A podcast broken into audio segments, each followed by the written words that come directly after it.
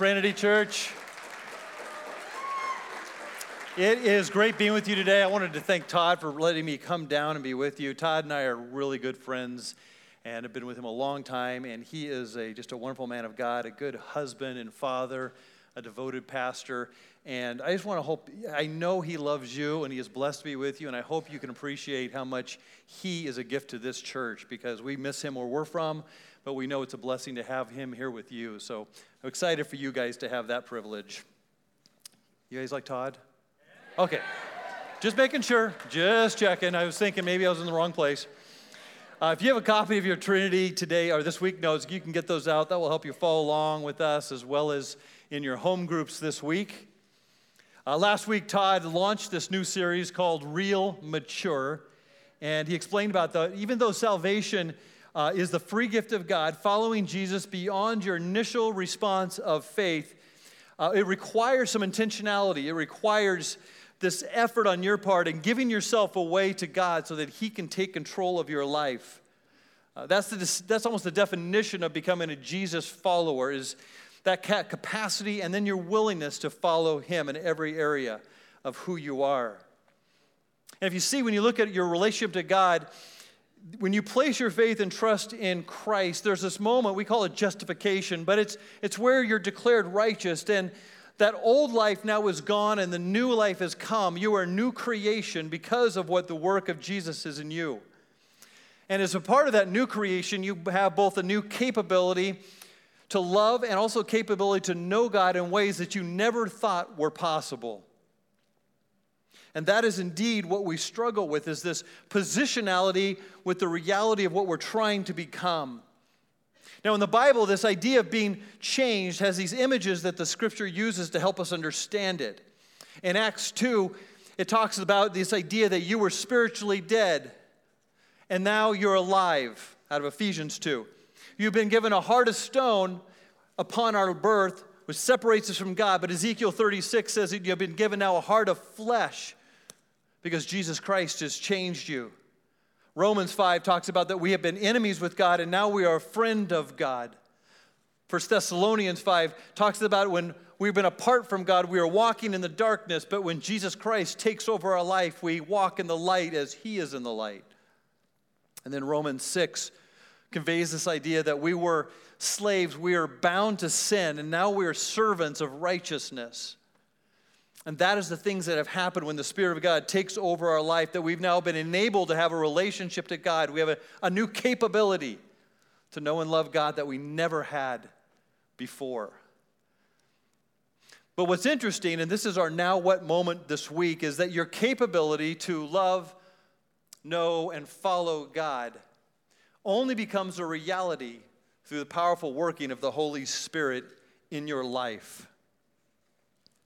We're going to talk about that today about what is the Holy Spirit's role in your life in maturing to become like Jesus Christ? And then, in light of that, how do you live in that experience so it does become real and a part of who you are?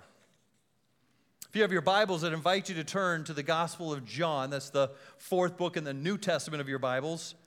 And uh, we're going to be in chapter 14.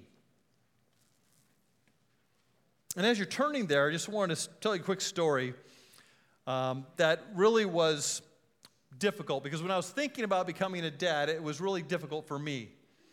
I grew up as the youngest of three boys in a family. And so I grew up with no younger siblings and no girls in our house.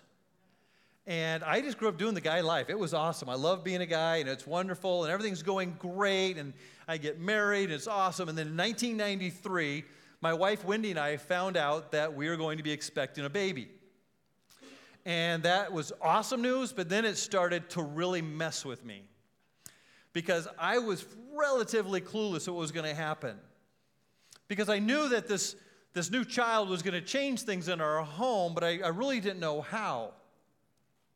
In fact, I remember kind people saying, Kurt, that little baby's going to change you. And I remember thinking, I'd nod my head, oh, yeah, sure, sure. But you know what I realized? They never told me how that person was going to change me. It was not very helpful.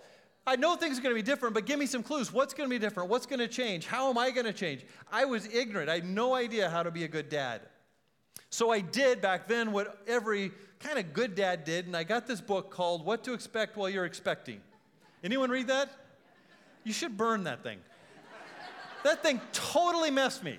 That thing totally messed with me because I'm reading through that stuff and I'm thinking to myself, every other dad probably knows what it all means, but this was like really hard. I don't understand all this stuff. And I'm reading this thing, I just, I, it was overwhelming. And so I started to be ignorant. Now I'm doubting I could be a good dad. And then on top of that, I had these irrational fears come in my life where it's like, I, I oh my goodness. And they were rooted in well meaning people telling me horror stories. Oh, I remember Jimmy. Yeah, he swallowed a quarter when he was two. He nearly died. Well, guy, I mean, I'm not going through my house making sure there's nothing on the carpets. You know, I'm terrified of this. Oh, yeah, Sally, we tripped going down the stairs. You can see she's still special. But no, seriously, she's fine. No, I'm terrified. I'm like, what in the world am I going to do? And so I'm totally out of sorts.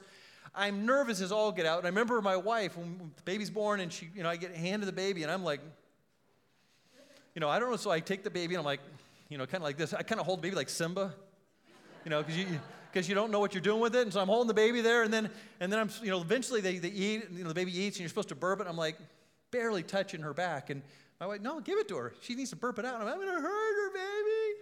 I didn't know what I was doing. Now I'm terrified too because am I going to be too strict or going to be too lenient? You know, I didn't want to mess up with her. And ultimately, I didn't want her to mess up on me. You'll get that on the way home. That's fine. Because I was, I was just, I'm selfish. And I look back on that experience as a dad to be, and I laugh at myself because I look at what my daughter, and eventually I had a total of three daughters and a son, so I have a very wonderful life. But my kids are brought such depth to my life. I love my life because the kids have what they brought to me as a dad. But to be fair, excuse me, to be fair, the misconceptions and the misunderstandings and the misgivings I had as a, a young to be dad was really something that limited what I wanted to have with a relationship with my daughter. And I share that today because that's how many people in the world today, and no doubt in this room, think about the Holy Spirit. You know that the Holy Spirit is supposed to be part of your life. There's this new relationship that you're supposed to have, but you really don't know what to do with it. And it's kind of awkward because you're not sure how to relate to the Holy Spirit. And then for some of you, you, you, you really want to have that relationship, but you kind of doubt it could happen because it seems so weird. I mean, Jesus is a person with a face and a name and a body. And then the Bible says, I want you to get to know the Holy Spirit. And you're like, this is really unusual. I don't know how to even relate to this Holy Spirit. And still others, if we're honest to ourselves, are terrified that we'll become something we don't want to be. And sometimes maybe if you've gone to different places or you watch certain shows and you see people that are saying they're with the Holy Spirit and things are kind of weird, you're not sure what's normal. And so you're like, I don't know what to do with this. I get Jesus, I understand him, but Holy Spirit, you are a little confusing to me, and so I'm going to stick you on the edge of my life, and I'm just going to make you there. You're fine, but I'm not going to focus on you because I don't know what to do with you. It's no wonder Oswald Chambers, who's a Christian author, he said this The Spirit is the first power we practically experience, but the last power we come to understand. If you have given your life to Christ, that is a very true statement. When you give yourself to Christ, the Spirit of God becomes the very first person you know because He's the one that transforms you. Titus 3 talks about this regenerating work where that old life is gone and the new life has come. The power of the Spirit makes you into a new person. But so often through the rest of our life, our understanding of the Holy Spirit never catches up to that first experience. My hope today is that I can help you get rid of some of those concerns or fears or ignorance or doubts that you might have about the Holy Spirit. And in our conversation, at least begin you down another step of relating to this third member of the Godhead and embracing what He wants to do in your life. John chapter 14 talks about what the role of the Holy Spirit is in your life as a believer. What is He trying to do? What is His goal for your life and for my life? Start reading. I'm going to start reading in verse 15, and you can follow along as this is God's holy word. If you love me, Jesus says here, keep my commands. And I will ask the Father, and he will give you another advocate to help you and to be with you forever, the Spirit of truth. In this passage, Jesus is about ready to go to the cross to die for our sins, and he's telling his disciples, Hey, I am going to be going away from you, but I'm going to send another advocate who's going to come in my stead. And that Greek word there for another is interesting. It's, it's not another of a different kind, it's this word meaning another of the same kind.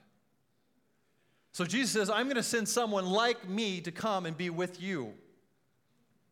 And that kind of makes sense. If you remember back earlier in the gospel, Jesus talks to disciples and he says, If you have seen me, you have seen the Father. Later he says, I and the Father are one. See, he was saying, if, when you see the Father, you see me. When you see me, you see the Father, because both of us are God. We are three different persons, but one God. So it's not surprising that he would say the Holy Spirit's going to come as this new advocate, because the Holy Spirit is God. In fact, Acts 16 talks and says the Holy Spirit is, is called there the Spirit of Jesus. And so we have this beautiful imagery that this, this advocate that is coming will come in the same way that Jesus came and helped his disciples, so he is going to come alongside of these disciples and alongside of us.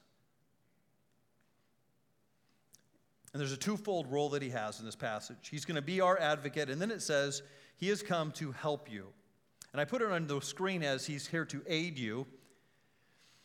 Because I believe the idea of help has kind of got baggage in our culture.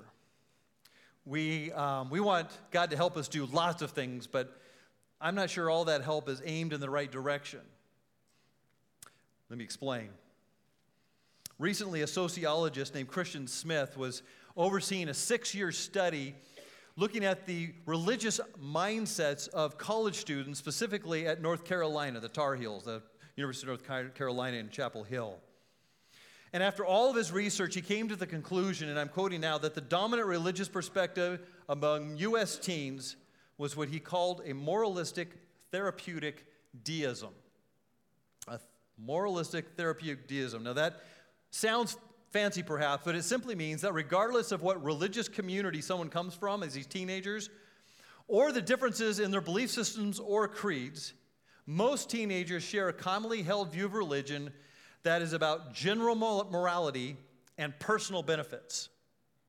In other words, I need to do good, and if I do good, God will do good back to me. That was the viewpoint of these young students. And I'm now quoting his exclusions this. He says, Most American teenagers see God as a combination of a divine butler and a cosmic therapist. He is the go to guy when things get tough, but they prefer not to have him too involved in their personal affairs, especially when it comes to dictating how they should leave, uh, how they should live, excuse me, end of quote.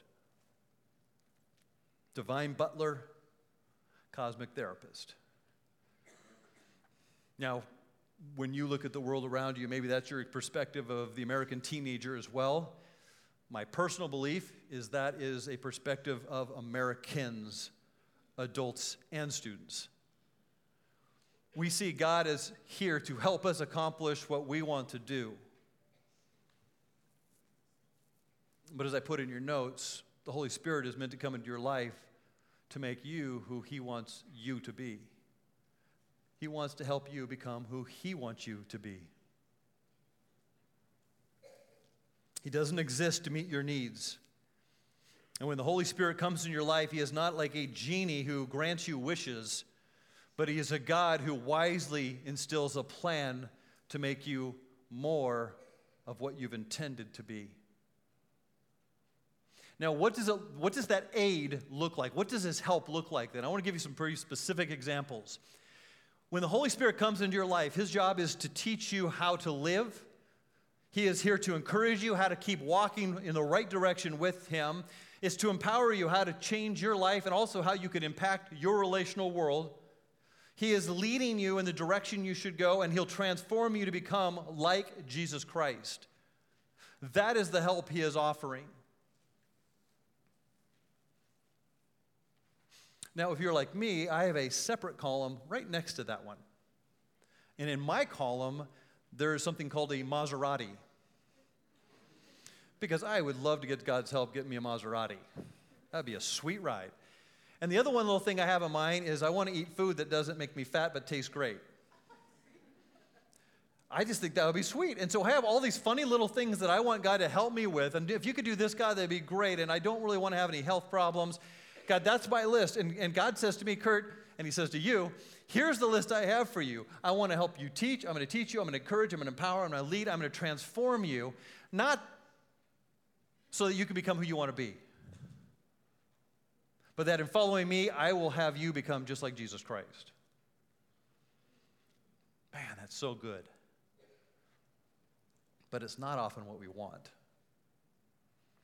But that's what he's here to do, to aid us in our spiritual journey.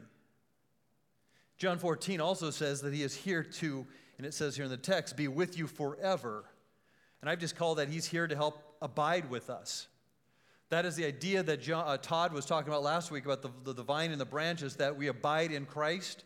Functionally, people today, I abide in Christ through the Holy Spirit because he lives in me. That's the abiding that I can enjoy in my life.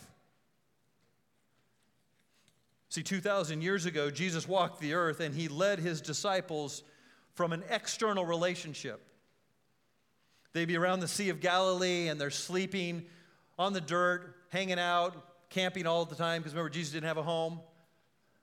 He's hanging out there, and they get up and they get up and they start walking along the road and they have conversations, and Jesus is leading and teaching and guiding and encouraging and empowering the disciples every step of the way. We know there are thousands of disciples, by the way, that were following him, not just the 12.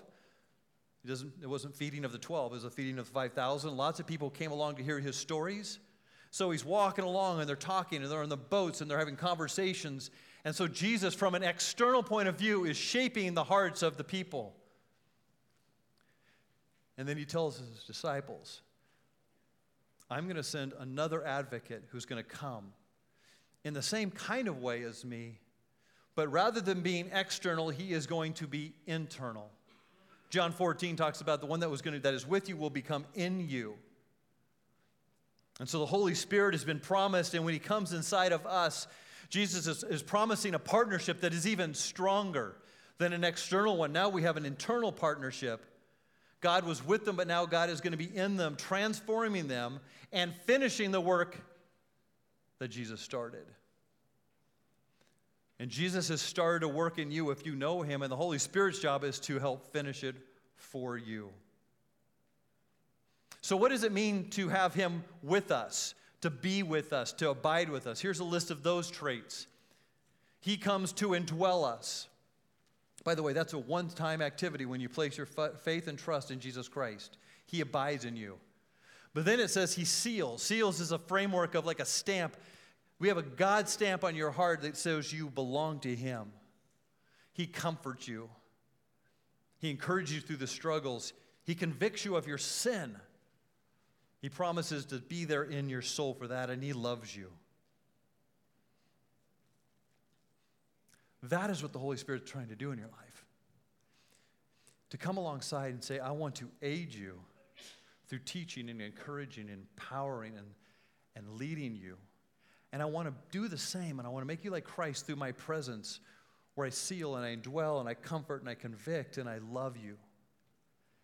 And when you allow me to aid you and ab- abide with you, your entire life will be different.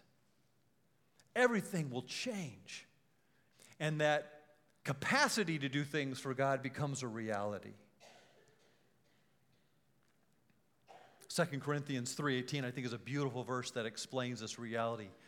We all who with unveiled faces contemplate the Lord's glory are being transformed. It's a process into his image with ever increasing glory. It continues to grow, which comes from the Lord who is what?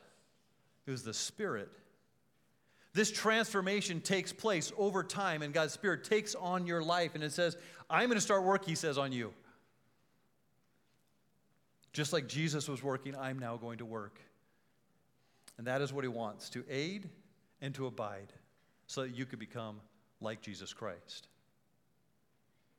Now, the rest of our time, I want to walk through how you actually can experience that.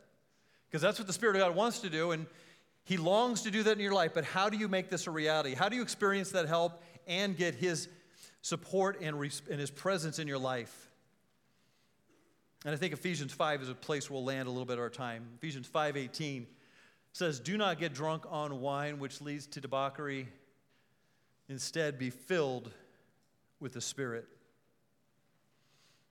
The short answer of how you have that aid and abiding relationship to the Spirit is that you become filled with the Spirit. Not more self effort, not more self help, but relinquishing yourself to the Spirit's leadership in your life. Paul's command here is unique. It's, it's kind of unique because it's a command, something I'm compelled to do, but it's written in the passive form because it's something only the Holy Spirit can accomplish to you and for you. If you were here last week, Todd mentioned that, that the best Greek way of framing that is to be being filled with the Spirit, which is horrific English grammar, by the way. But it's wonderful theology. To be being filled. And in that verse, you look at it, he, he contrasts these two ideas in this imagery. He says, instead of being drunk, be filled with God's Spirit. Have you ever seen someone who is intoxicated? Anyone see someone like that who's drunk? Okay, well, you might need to get out more because they're all the time. no, I've seen people like that, and it's funny when you see someone who is under the influence of alcohol, it means that something other than themselves is controlling them, right? And you see it in how they live. You see it the way they talk. Their talk reveals whether they're under that control. You see it when they walk. You see, maybe you see them on the side of the road and they're trying to walk the line. And you can see something else is taken over their life and it controls the way they think. Alcohol, when someone drinks to excess, they have surrendered their life to the influence of that alcohol. It now is running what they're doing. And because they've given a conscious decision to let it take over. And Paul says, in a similar way, when you have the Spirit of God in your life, you need to surrender yourself to the Spirit and let Him take over your life so much and to have Him become the influence in your life so much that the way you talk People notice that's the Holy Spirit talking through you. The way you walk, man, that's what God would want me to do. The way you think, that's the way God must think. That's what it means to be filled with the Spirit, is that He takes over your life and He influences all the things about you, so everyone around you can see that reality become true. Be being filled. Now that happens only when you have actively surrendered your life to God. You have to actively surrender your life to Jesus Christ. The Holy Spirit will not sanctify you apart from your submission to Him in His ways. He partners with you. Six months ago, uh, I was laying on a gurney preparing to have surgery. And this was really weird because I'd never been in a hospital before in my life. So I'm in my early 50s and never been in a hospital. Now I'm laying on a gurney waiting to go in for surgery. And I'll let you know that that experience with me laying on the gurney in the pre op room didn't happen that moment. It happened months before where I met with a doctor, and the doctor said to me, Kurt, you have a significant issue that we're going to need to get to surgery really fast with. And I asked questions. I said, Are you sure, doc? You sure there isn't another way to deal with it? And he says, No, this is a big deal. It's life threatening. You've got to get surgery for this. So I went home and I remember talking to my wife and praying about that, saying, You know, Lord, would you please guide our conversation? Because I don't know I don't want to do this, but this is something, if, if we need to, God, would you guide me in this? And so we had a great sense that we needed to move ahead with the surgery. So then what I had to do is the day of the surgery, I had to drive down the hill from up in the desert and I had to go into the, the main area there and I had to check in. And I had a little card and I scanned the little card and they said, Hey, Mr. Thielen, welcome. And I said, Yeah, it's not, be, not good to be here. but I'm here. And then I have to sign a waiver saying if they have any mistakes, it's not their fault, which is still a little weird to me. But anyway, sign the waiver and I release that and I go in and then I'm laying on this gurney and they push me and roll me into this room. And strangely enough, you know what else I had to do? I had to stay on the gurney. If you've ever had surgery, you know you want to get off the gurney and leave. And I'm there and I'm like, Lord, give me peace to be. Okay, no, I wanted to get off.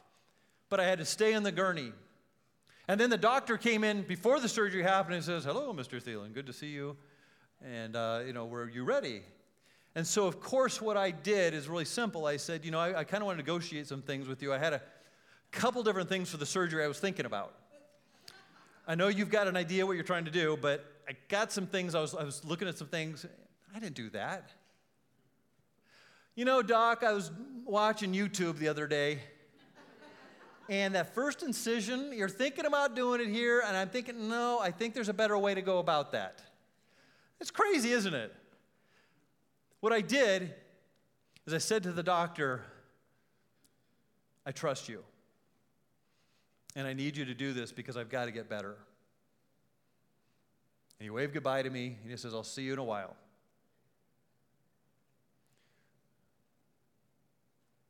That was really hard for me. But I'll let you know, submitting myself to that doctor and his surgical team many times is easier than it is for me to submit to the Holy Spirit in my life. And it's sad to say that because the Spirit of God knows me better than anyone else. I met this doctor eight, nine months ago.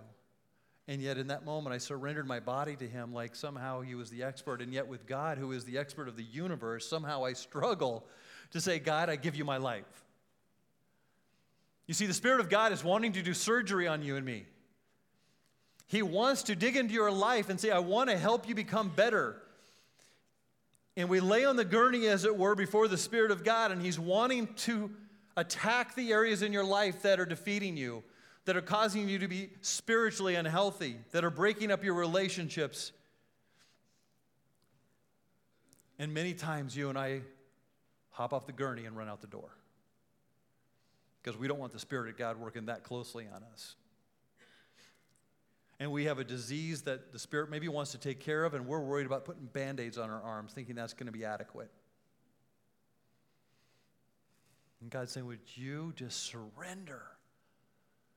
Give yourself up to me. As the great physician, I want to come into your life and bring health back to who you are. That is what he longs for us to do.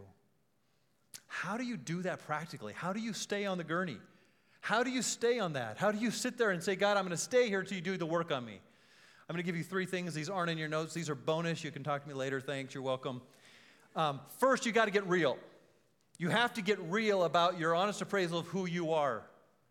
If you want to surrender, you have to say, God, I, I'm going to be honest. This is what I've got going on. This is my issue. I admit it. You know, as humans, we like to compare ourselves against others. I have never compared myself to Mother Teresa or Billy Graham.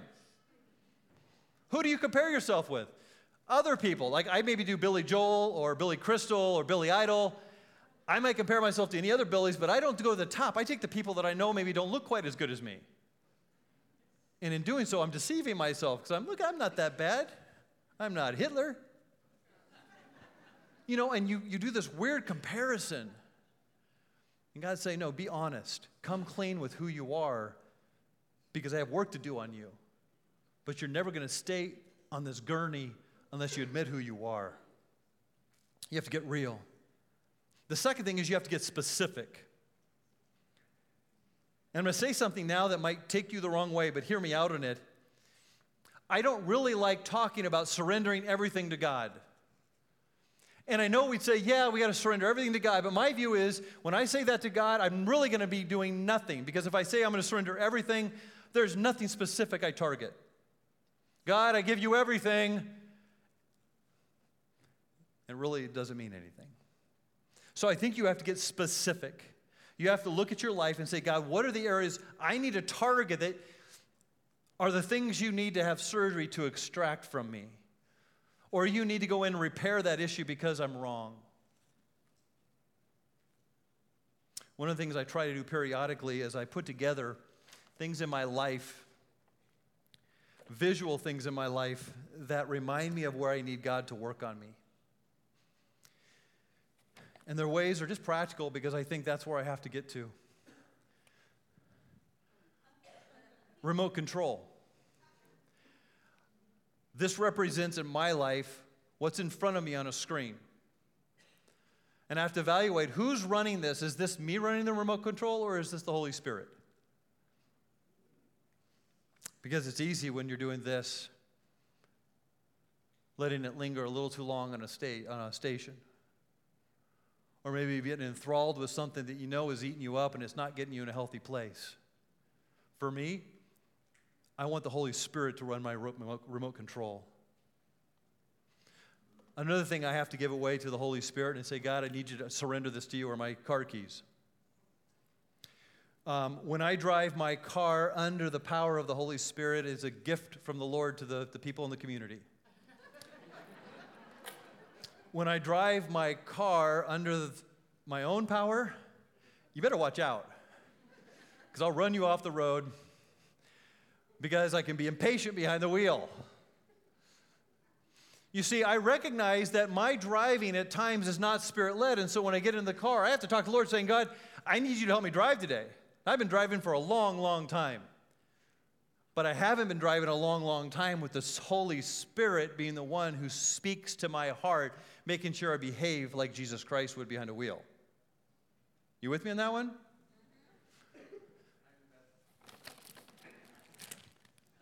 Girl Scout cookies. There's nothing wrong with those at all. now, to be honest, I will say, for my life, this does represent something. And this represents kind of very subtle sin called gluttony. And uh, it's not just Girl Scout cookies for me, but it is why am I eating? Is it solving a problem in me? Am I eating out of balance? Am I overdoing it? Am I a glutton? You see, I need the Holy Spirit and I to cooperate on the issues of my eating habits. It's His body, He gave it to me to use for His glory. And I recognize at time in my life, this is just me, this may not be you, but in my life, the things I eat sometimes get in the way. And the last thing I, I've pulled out, I actually bought this because I didn't have one, is about an hourglass to remind me that as much as I believe in my time, it isn't my time, it's God's time. And so when I'm doing whatever I'm doing in life, I want the Spirit of God to speak in. Is that how I want you to use your time, Kurt? Is that how I want you to invest your time for my kingdom purposes? Or are you doing things that are just because you want to do that?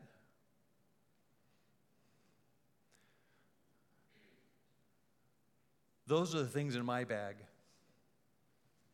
I don't know what's in your bag. I don't know the things that God has placed in your life that you recognize. I need to be specific, and these are the things for me. For some of you, it might be your phone. It might be your laptop because you're going to websites that you know are messing with your heart and mind that are aiming you not toward Christ but away from Him. For some, it might be your Macy's receipt in your bag because you find shopping as the way you find meaning, and shopping has become a God to you. It might be your PS4 controller or your Xbox. It might not be the fact that even what you're doing is wrong, but you're spending so much time doing it that you're not walking with Christ. You have to be honest with yourself. You have to get real.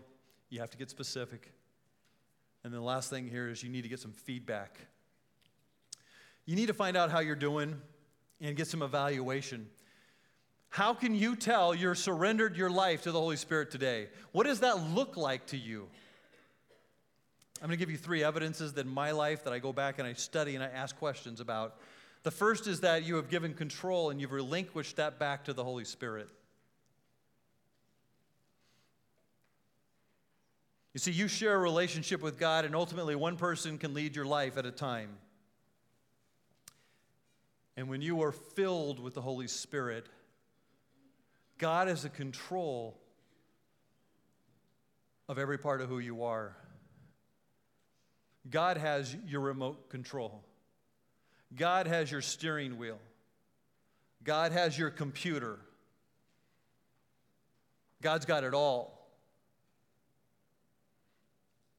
How do you know that's happening? Is that you are obeying the Bible, God's Word. That's how you surrender control. Is you see what God says and you say, I recognize that you're saying, God, and even though it's going to be hard, I am going to submit my decisions to your word that your Holy Spirit is putting into my heart.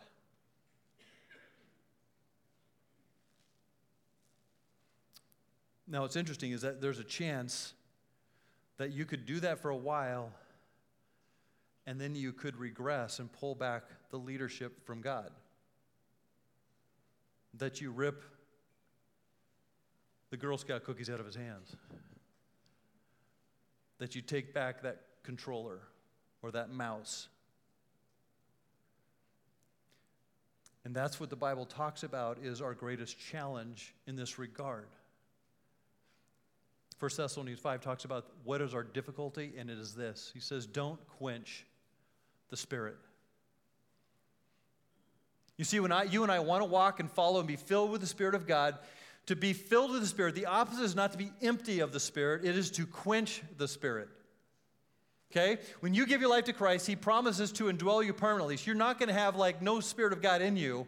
The question is, is the Spirit of God in you doing what He promised to do, which is to aid and abide you, with you? So the Spirit of God is like a fire, the Bible says. His job is to come in and to burn out the things that are ruining your life. He is a consuming fire. He's trying to take away those sinful habits and those attitudes that are ruining your relationships. He's trying to get inside of you and he's burning these things away. In the Bible, using this imagery of a quenching, it's like you're taking water and pouring the water onto what the Spirit of God is trying to do. He's fighting for you, and you're constantly at the same time putting water on him because you're uncomfortable because he's burning things away you want to keep.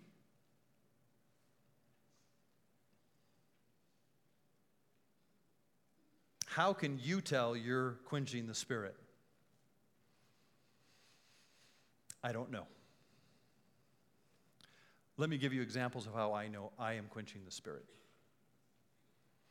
and this is just mine again, my list might be different than yours. But I know I'm quenching the spirit when I rationalize my sin and act like it isn't as bad as I know God thinks it is. I know I'm quenching God's spirit when I blame others for things in my life that are really my fault. When I quench God's spirit, I find out that temptations win far more often in my life. My words become harsh more quickly. My patience wanes. I have a spiritual apathy toward God where He now seems distant from me. That's just me. That's the signs and trigger points to know I have got a hose in my hand and I'm spraying down God's work in my soul. And I don't know what your points are where you could look in your mirror and say, Yeah, man, I, I know that's what's going on. But you got to look closely in the mirror and say, what are, God, what are you trying to do in my heart? I don't want to quench your work because you're trying to make me become the person you want me to be. Control has been relinquished. Number two, your character is being reflected, and it's specifically the character of Jesus Christ. Most of the biblical examples of being full of the Spirit accompany the idea of an action. So when someone was full of the Spirit, they had courage where before they had fear. They might be in a jail in Philippi at midnight, having just been beaten up, but people like Paul and Silas are singing praises to God at midnight because something is different about them, and this, the Spirit of God, the character of Christ, is being seen in their life. Here's a whole list of characteristics that come from the Spirit. Their spirit will give hope and wisdom and revelation and strength and power and fellowship and discernment and love, joy, peace, patience. If you're full of the spirits, these are the characteristics that are going to come out of your life. How are you doing in that area? This is one of those areas, by the way, that it's very hard to judge on your own. And so, what I'd encourage you to do, and I really mean this, is to ask someone in your life, a close friend, maybe it's a spouse, a family member, to say, hey, would you do, so, do me a favor? I am trying to be understanding, to sure that the Spirit of God is working in me. Could you look at my life and could you evaluate is this who I am becoming?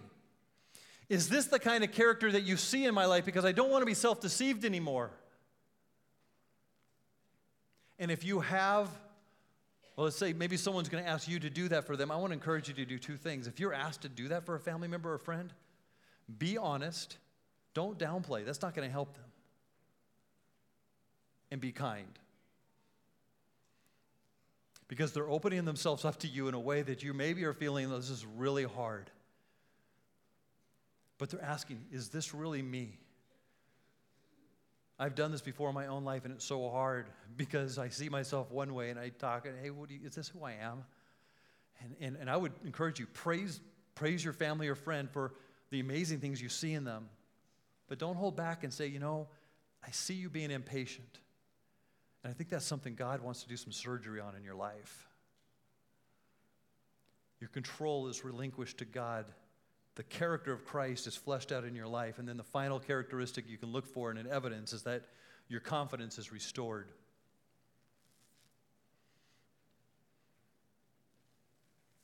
This is a hard one because it's difficult to quantify what is internal.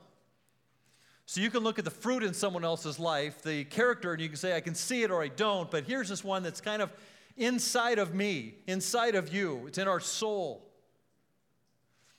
But I'm talking about here a confidence that you understand that there is a, an assuredness that you belong to God and that He belongs to you. Romans 8 16 says this The Spirit Himself testifies with our spirit that we are God's children. God's Spirit testifies that we belong to Him, that we're family, that we're good now. And the goal is that there is this confidence that we're walking in such a way with God that our life is under His hand and He's got control of all the things in our life, and the character of Christ is fleshed out in us. And we just, we're just good. Relationally, we know whether we're pleasing or displeasing God, and there's this synergy in our relationship. And if you have family or friends, and maybe it's a spouse, and you go through life with them, it's pretty easy, at least in my experience, to know whether I'm in the doghouse or the penthouse. Right? I've been married to my wife for 30 years. One glance gives me that story. That glance is either, boy, you're getting it done, this is awesome, or dude, run for the door. I can tell just by a glance because I know my wife so well. I know what she loves. I know what her habits are. I know the things that I do that irritate her. I want to do those. So my wife and I totally understand each other. If I'm driving down the road and I go by a garage sale and don't stop, whoo, it's gonna be a long day. Because my wife stops at garage sales. We made a deal years ago. That little sign pops up and I get terrified because a garage sale, I can just do a drive by and it's nothing there. My wife, that turns into a three hour experience. But I know what she loves, I know what it's gonna take. Now I look at my life with God and your life with the Holy Spirit, he wants to have that kind of relationship with you so that you know immediately, man, this is pleasing the Lord and I am such a sweet spot. Or maybe, man, God, I let you down. I know it. You know, you don't even have to tell me because I sense your disappointment. You see, that's the loving relationship we're meant to have with the Holy Spirit. That He is so close to us that we feel that. There's a confidence that, God, I'm with you on this. Have you ever sung songs to God and in that moment you felt like He was right next to you? Man. Six months ago, when I'm laying on the gurney inside that hospital, God was as close to me as He's ever been. And His presence was in that moment so powerful. And I'm laying there ready to be cut open. But man, the peace of the Holy Spirit filled my life. Have you ever seen a sunset? And you're watching the sunset, and in the midst of that, you're just so assured that God is in charge of that tough area in your life. Like, God, I don't want to go on. And you look, and God's grandeur has just showed up into your soul, and you're like, God, I know you've got this. You see, that is that intimacy that we're supposed to have with the Holy Spirit.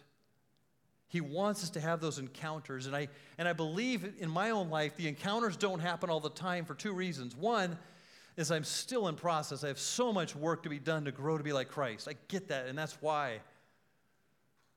But I think He offers those moments to us so that we get a taste of what could be. What could life be like? if the Holy Spirit ran every part of who I am. And I have those moments where God is so real and my confidence is bolstered because I know God and I are right. That is what He longs for us, folks. To be filled with the Spirit of God so that everything changes. I love this quote by Wayne Grudem. he says this being filled with the Spirit of means to be filled with the immediate presence of God to the extent that you are feeling what God feels Himself, desiring what God desires, doing what God wants, speaking by God's power, praying and ministering in God's strength, and knowing with the knowledge that God Himself gives. That is my prayer for you as a people. That the people of Trinity Church would become so filled with God's Spirit that everything about you, every part of who you are, is transformed, both for your good and for the glory of God. And when those things happen, you know what's going to happen is that the people in your relational world are going to see that the Holy Spirit is running your life. You are under His influence. And they're going to look at you going, You just are doing things different than other people. What's going on with you?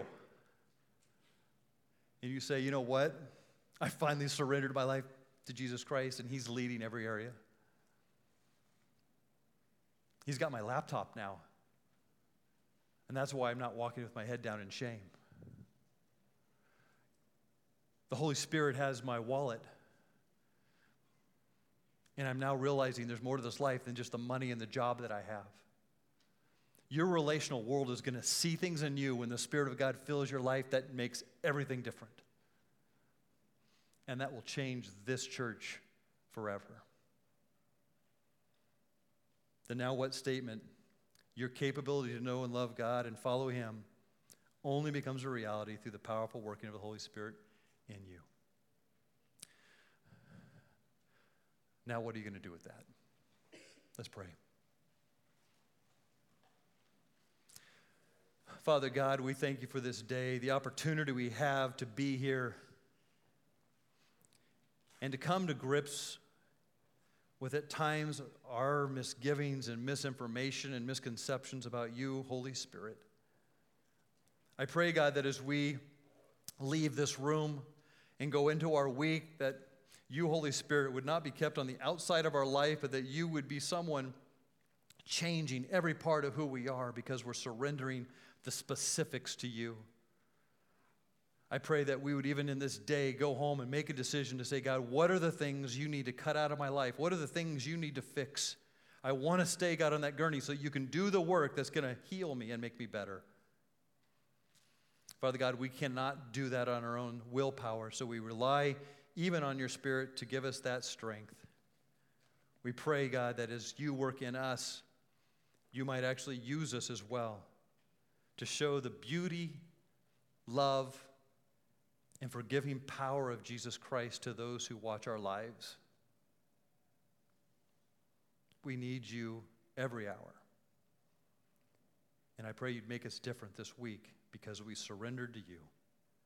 I ask this all in the great name of Jesus Christ. Amen.